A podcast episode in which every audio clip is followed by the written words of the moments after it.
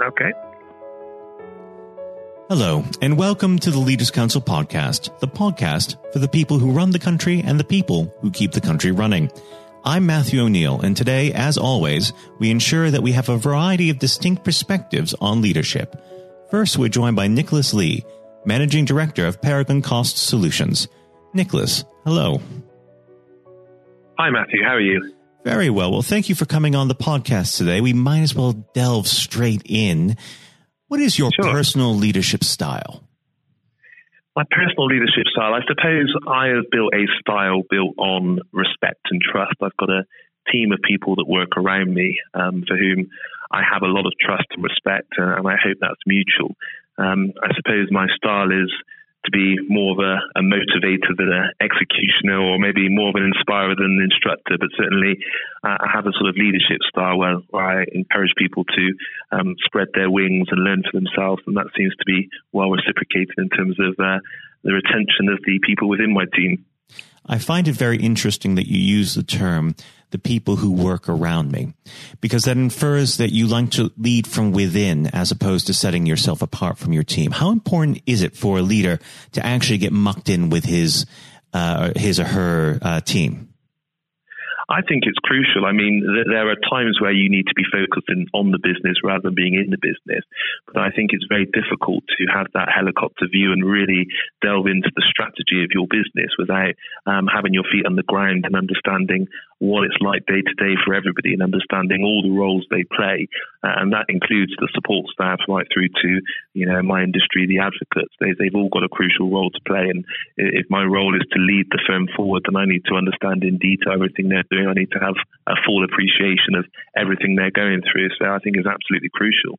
Well, it sounds like you like to foster a culture of equal respect uh, within uh, your company. Um, of course, that isn't the case in, in every company around the country. Um, and that usually derives from a, a sense of uh, bad leadership, as it were. Um, what separates a good leader from a bad one? Well, I think that probably different organizations and different structures uh, require different leadership styles. Uh, I'm quite fortunate in that I think I have a, a, relatively few number of people that I have to manage. Um, I, I, manage at the moment a team of 50 maximum, um, and therefore managing them is different to what it would be if I were managing 1,500 people, where perhaps you may be um, more sort of target driven. You maybe have different kind of KPIs. I don't micromanage the people in my team because there's a lot of trust and respect there, so they're able to um, operate independently and just revert to me when they need the advice and they understand when they need advice. But I suppose uh, examples that I've seen of, of bad leadership, and, and I suppose the opposite of inspiration, where I've seen this, I've realized I don't want to be that kind of leader, is, is one where um, the leader is a dictator and tells people what to do without them what they're doing and why. Um, one where there's a lack of trust, and I, have seen leaders that sort of throw their colleagues under the bus and, and like to, um, you know, put their necks on the line if things go wrong. And, and I think that's absolutely wrong. As, as, the leader of the business, if anything goes wrong in my business, the buck ends with me uh, and starts with me. Um, so you know, I take full responsibility, and I think it, it's a bit like uh, the mother or the father of the family. It's my duty to protect my children, and my children in this circumstance are are my colleagues. Um, so I think that that aspect of uh, throwing somebody under the bus unfortunately creates a, lot of mistrust. And certainly, I don't want to be a, a, feared leader. I want to be a respected leader. I want people to work with me uh, and work for me because they enjoy the work they do. They feel valued and um, they want to see the business succeed and not because they feel threatened and they feel intimidated. And the working environment is a long day. We, we spend more time in work than we do with friends and family, sadly. Um, so you want to make sure that, that environment is one where people enjoy um, coming to work. I mean, I certainly have been in this industry now for um, well, I'd be going on for 19 years, sadly, um, and and I feel passionate about it, and I really enjoy it. And every day I enjoy going to work, and I think one of the reasons for that is because I've enjoyed the people that I've worked around and where I've had leaders. I've always ensured that the people that I work for and who are managing me are people that inspire me and respect me. Um, so that in turn has led to me being a good leader. It's a long answer there, Matthew. Sorry. Not at all. It's actually interesting you bring that point up about people who've inspired you. Now, early on in your career, there must have been a, a particular individual who's influenced the way that you lead today. Tell me a bit about that. Yeah, I suppose um, oh, there are probably quite a few people that have um, influenced me. Uh, probably more um, in terms of my working life than sort of leaders outside. But you know, some examples I can give: um, both the former managing partner and current managing partner of the law firm, which I'm a part of as a bigger structure, um, have both been inspirations to me. Not because of necessarily what they've achieved, but just in their style of delivery and in times where I've needed support and I've needed guidance and I've needed challenge.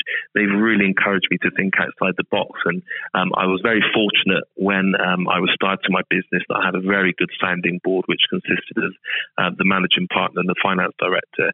And I feel like the, the guidance they gave me was was really inspirational and really powerful. Uh, and it was never done in a sort of uh, dictatorship kind of way where they say you must or you should. It was always have you thought about and what about. Um, I've had a very good coach um, over the last 10 years, which again has been a, an excellent sounding board. But I suppose a, a lot of the credit for um, what I've achieved probably stems from the opportunity I was given back in 2003 when I was introduced to quite a big law firm with only two years' experience. And I was given an opportunity against um, a lot of um, competing um, or competing applicants who had far more experience than I did. Um, but at the age of about 19, I put together a business plan for this role, knowing full well I was going to be inexperienced. Uh, and the person who interviewed and ended up managing me was somebody that was really supportive, took a chance on me. And I suppose I felt that I wanted to repay that. So he was uh, certainly a, a, an aspirational role model and somebody that uh, I'm still good friends with. In fact, I'm going to watch the rugby with him um, this weekend, and I'll be celebrating his 50th with him in the summer as well. So fantastic. still a good friend of mine and, and, and a sounding board. That's absolutely fantastic. Now, the chance that he gave you. Has that uh, impacted the way that you uh, look to recruit uh, young people coming into the business? Absolutely, um, and I suppose I'm. I, I, don't come from a particularly privileged background. Um, my my parents were the tender age of 18 when they had me, and uh, my, my, father and mother separated, so I was from a single parent background. Um, I grew up on, on council estates in, in quite a quite a difficult environment outside of my house. My house was always a very loving house, and I'm very mm-hmm. grateful for that. But the outside environment was quite difficult. Um, so I've I've been given the opportunity in life to um, sort of break free, if you like, of the the stereotypes that may have surrounded somebody with my background.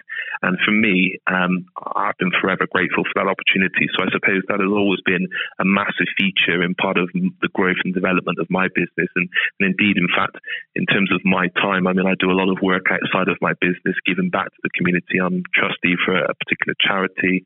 I do some careers advice with a with a school that's you know in, in challenging circumstances. So you know, I've always I've always fancied an underdog, and I think if ever I've interviewed people and I've had equal candidates um, I will probably always tend to be swayed towards those that just need to be given a bit of an opportunity. When you see a spark in their eye and you think if you give them the opportunity, they'll really pay that back tenfold. So, yeah, I'm certainly a sucker for an underdog.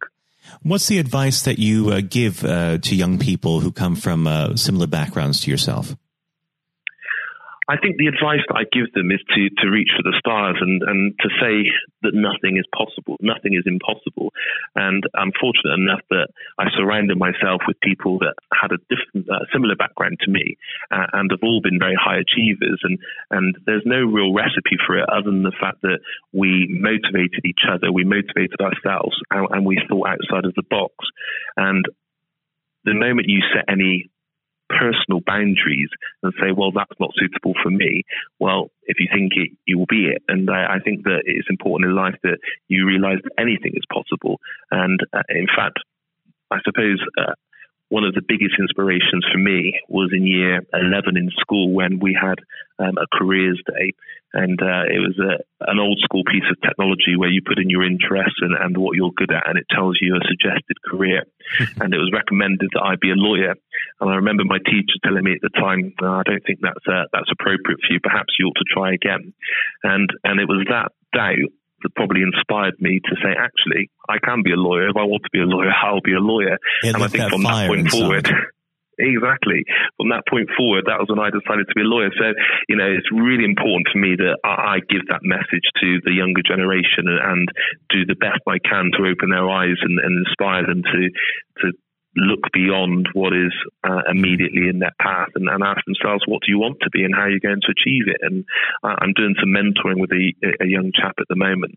And, you know, I push back on him and say, well, what are you doing to stand out? What are you doing to give yourself the, the upper hand if it's not given to you on a plate? How are you going to create that for yourself? What networks are you going to create? But I think it's, it's, um, it's difficult to know that direction without some, some inspiration. So having a coach or a mentor, I think is really valuable.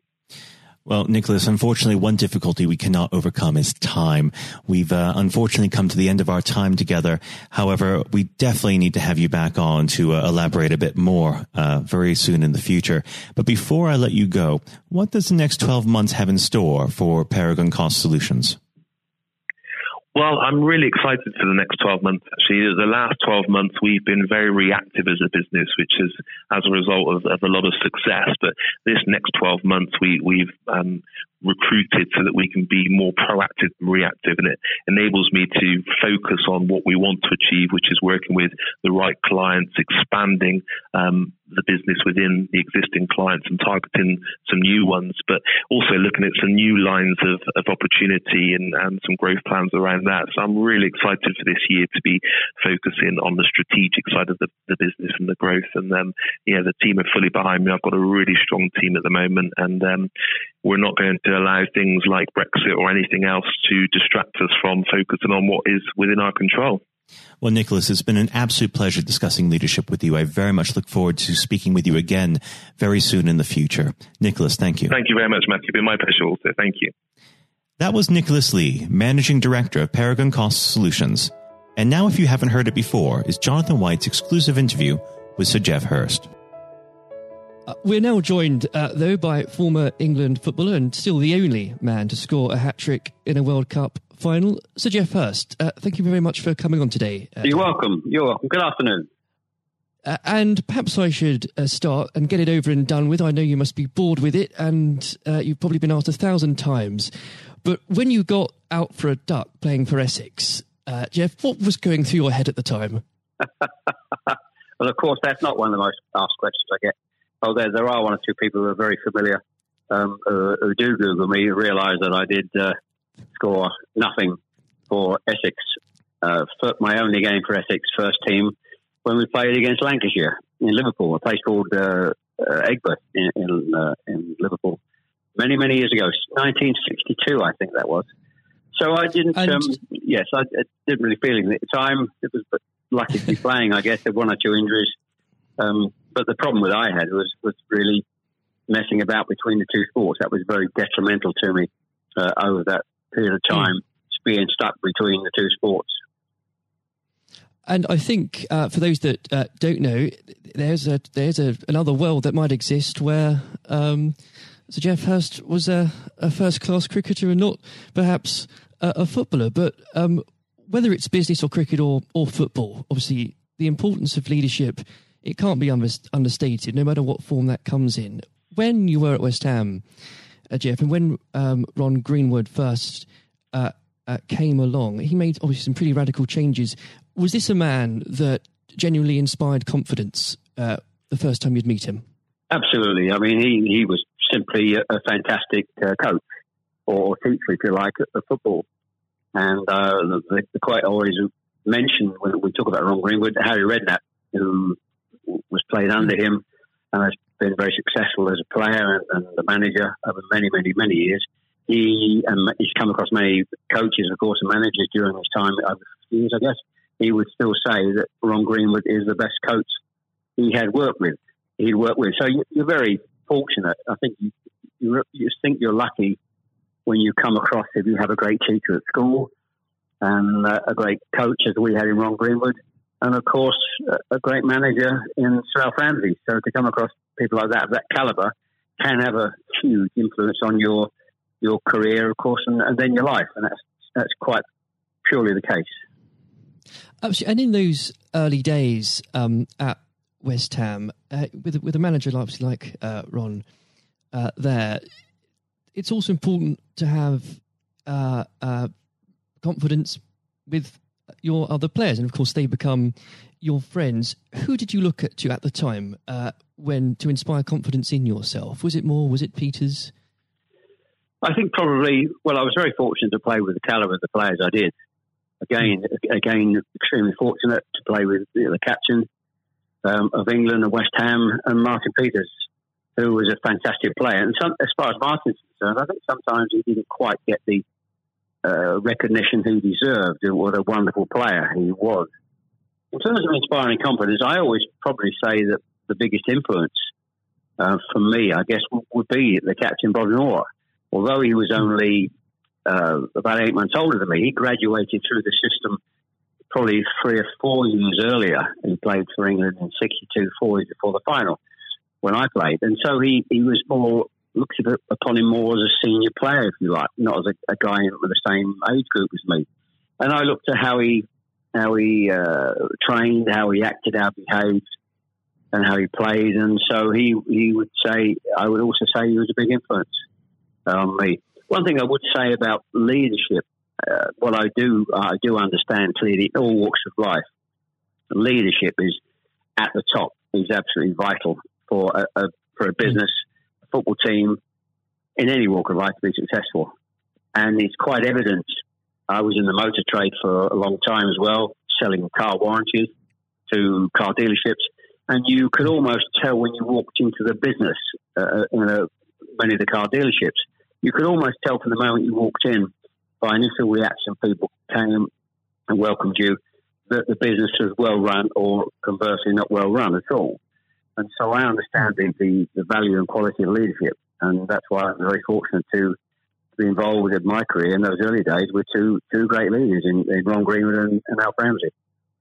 Absolutely. And um, uh, since you've already uh, brought him up, uh, Geoff, I think it'd be remiss not to go a little bit further with that. But obviously, uh, after uh, or at West Ham, your uh, playing came to the attention of Alf Ramsey. Now, there's a man I'm sure when you walked into a room, you knew who was um, in charge. When it came to managing that England team, what was his style like, Geoff?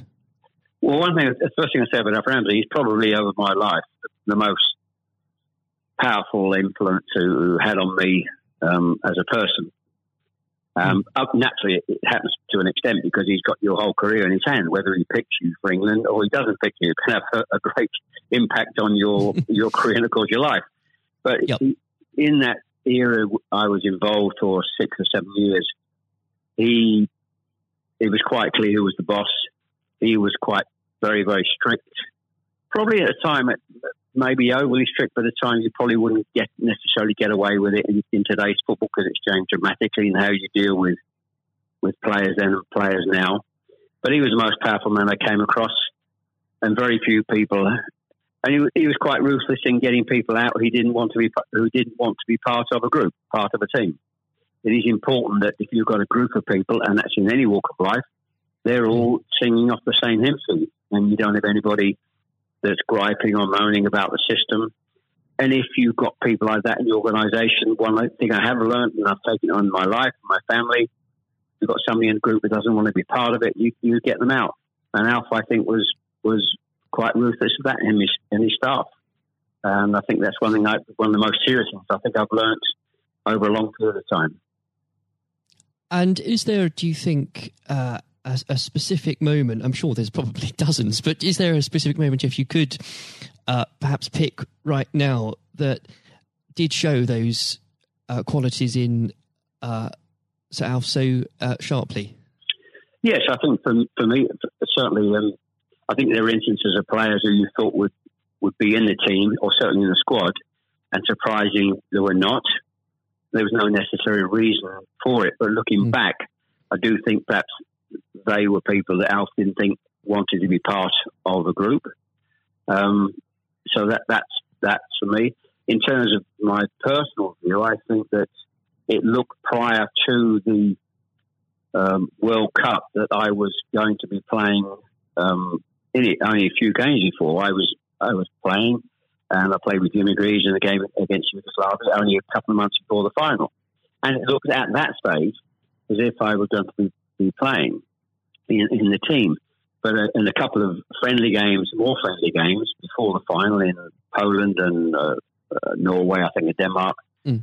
I didn't. I played two of the four games, and I probably didn't quite replicate my my form that I'd been showing at West Ham and in the early couple of games for England. And he he left me out in the first game of, of the World Cup against uh, Uruguay. He started off with Jimmy Greaves and Roger Hunt. So. I, I, had an impact of thinking I at that stage I, like I was going to play and didn't start because of just a lack of form. I didn't play quite well enough to justify my position.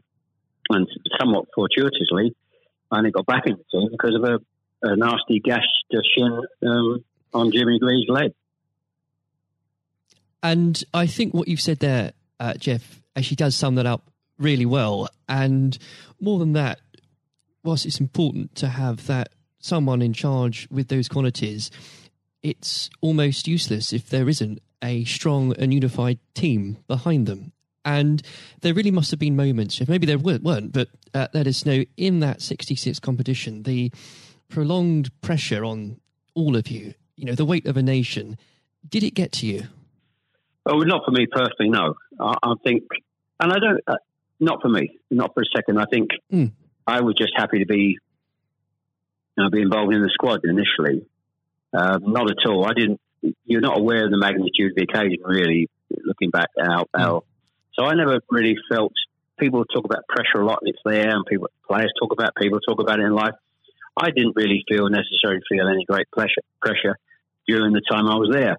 And what is also important to say about Alf Ramsey, the people he, he left behind that, that, were left in the squad after he moved one or two players out, the squad were uh, a, a, bunch of very hard nosed, professional, uh, top quality people. And that was again the leadership that Alf showed. He, he got people in together that were very, very strong personally. Um, uh, and I think that was part of the success we had. We were very, I always describe our, our group as hard nosed professionals. Um, we have some great players, but overall, they were great, hard nosed professional players um, and great quality people who we've kept in contact with, you know, over the years. And Geoff, I've got to ask, and I'm, I'm not making this up, I've genuinely heard that people do ask you whether or not you realise there were people on the pitch at that moment. I imagine you were busy on something else. Well, I, I did some theatre shows last year, they've gone fairly well, and we're going to do a series of uh, theatre shows. In fact, starting this week over the next uh, two or three months. And uh, at the end of the theatre shows, we have about 20 minutes where we uh, uh, allow the people in the audience to ask questions. And the, there's, I won't mention both, they're too long to talk about both questions. Um, one, the other one's a really stupid one. It's too long for me to tell you. It's absolutely ridiculous. but the, the, the other ridiculous question I get asked did I realise there were people on the pitch? And of course, I jokingly say, yes, I was just about to, to shoot to score the goal. And I looked round, put my foot on the ball, and looked round for a little while and said, oh dear, there are six or seven people running on the pitch. so that's, uh, I've had been asked that once at one of the theatre shows. so I joke, make a joke about that and saying, yes, I put my foot in the ball and waited, to just had a, look, had a glance round, you know. Maybe it does prove there are things that, such as stupid questions, really. Um, oh, yeah, there, are, there certainly are. I've got another one which I won't bore you with. It won't be too long to tell you. Uh, I was in a Jersey or Channel Line, Jersey or Guernsey, uh, two or three mm. years ago, and most stupid, irrelevant questions absolutely nothing to do with football whatsoever, which uh, was absolutely. But I can use that now because it, it is quite funny. well, maybe another time then. But we. Um, uh, well, you want me? I, I can tell you if you want. You want? You got time? I can tell, I tell you if you want. Geoff, go on. Go. I think I, it would be silly if I said no at this point. Okay, so I was uh, doing a, a, at a dinner in, in the Channel Islands, three or four hundred people, black tie dinner, uh, guest of honor. Mm. On this occasion, I was speaking for about twenty minutes, then allowing uh, questions from the audience at the end of the evening. And there was usual football questions, and then all of a sudden I had a, somebody at the back who who asked a question. I didn't quite hear what he said. He didn't have the microphone with him, so I said, I didn't hear what he said. Can you please give mm. this chap the microphone so I can hear clearly what he said? So the chap had the mic, and he said, when a turtle loses its shell, is it naked or is it homeless? Right. what, what a question! What a question! Uh, I think that would be in, definitely in the stupid category, wouldn't it? So we had a laugh about that. Is, uh, uh, well, uh, and we, that you've got to have a patient of a saint, I think, sometimes to put up with well, no, like that. But then again, I found it amusing. I just found it amusing. In fact, some of the audience found it highly amusing as well. So it did, uh, um, it did make again, laugh that day if you can put up with my questions, you can probably put up with uh, anything. Um, but th- there would have become a point, though, um, Geoff. I think um, you, you, were a young man when obviously this happened when you must have realized that people, teammates, began looking at you for leadership. Um, is that something that occurred to you, or did you just realize that by by one way or the other, people actually begin to look up for you for inspiration? Well, possibly. That's never really struck me until you've actually mentioned it now. Quite frankly, it's a new a new question. Mm. Does anybody look up to me?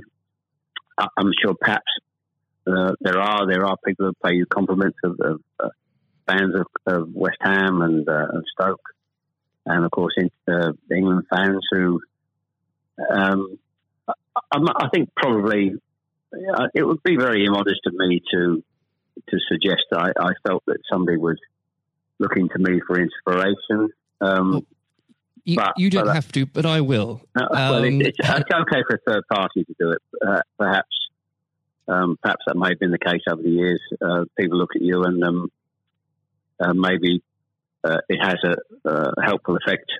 Uh, but I do think you, you how you behave and set examples on and off the pitch is, people must realise that that's, that has an influence how you react and behave mm. to, to situations on and off the field. Surely, probably has an impact to younger players coming in into the team latterly. Um, yeah, and and with that, looking at um, uh, football today, uh, is there anybody that you think, particularly on the field or the sidelines, that strikes you as someone with um, those qualities that you could identify in a in a natural leader?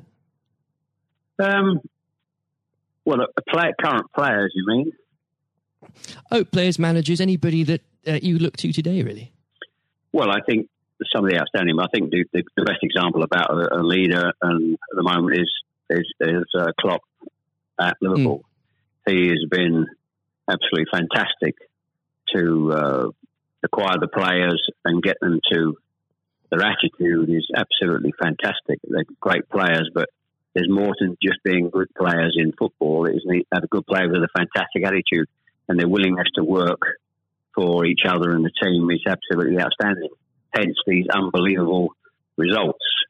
There are, you know, and the great players not always succeed as, as individuals or probably even uh, certainly as a team if you haven't got the right attitude alongside it and they're probably and that that comes through the leadership. That's not just luck. Absolutely. That's that's absolutely leadership. He'd be the best example, of course, in, in football terms today, uh, e- easily, easily.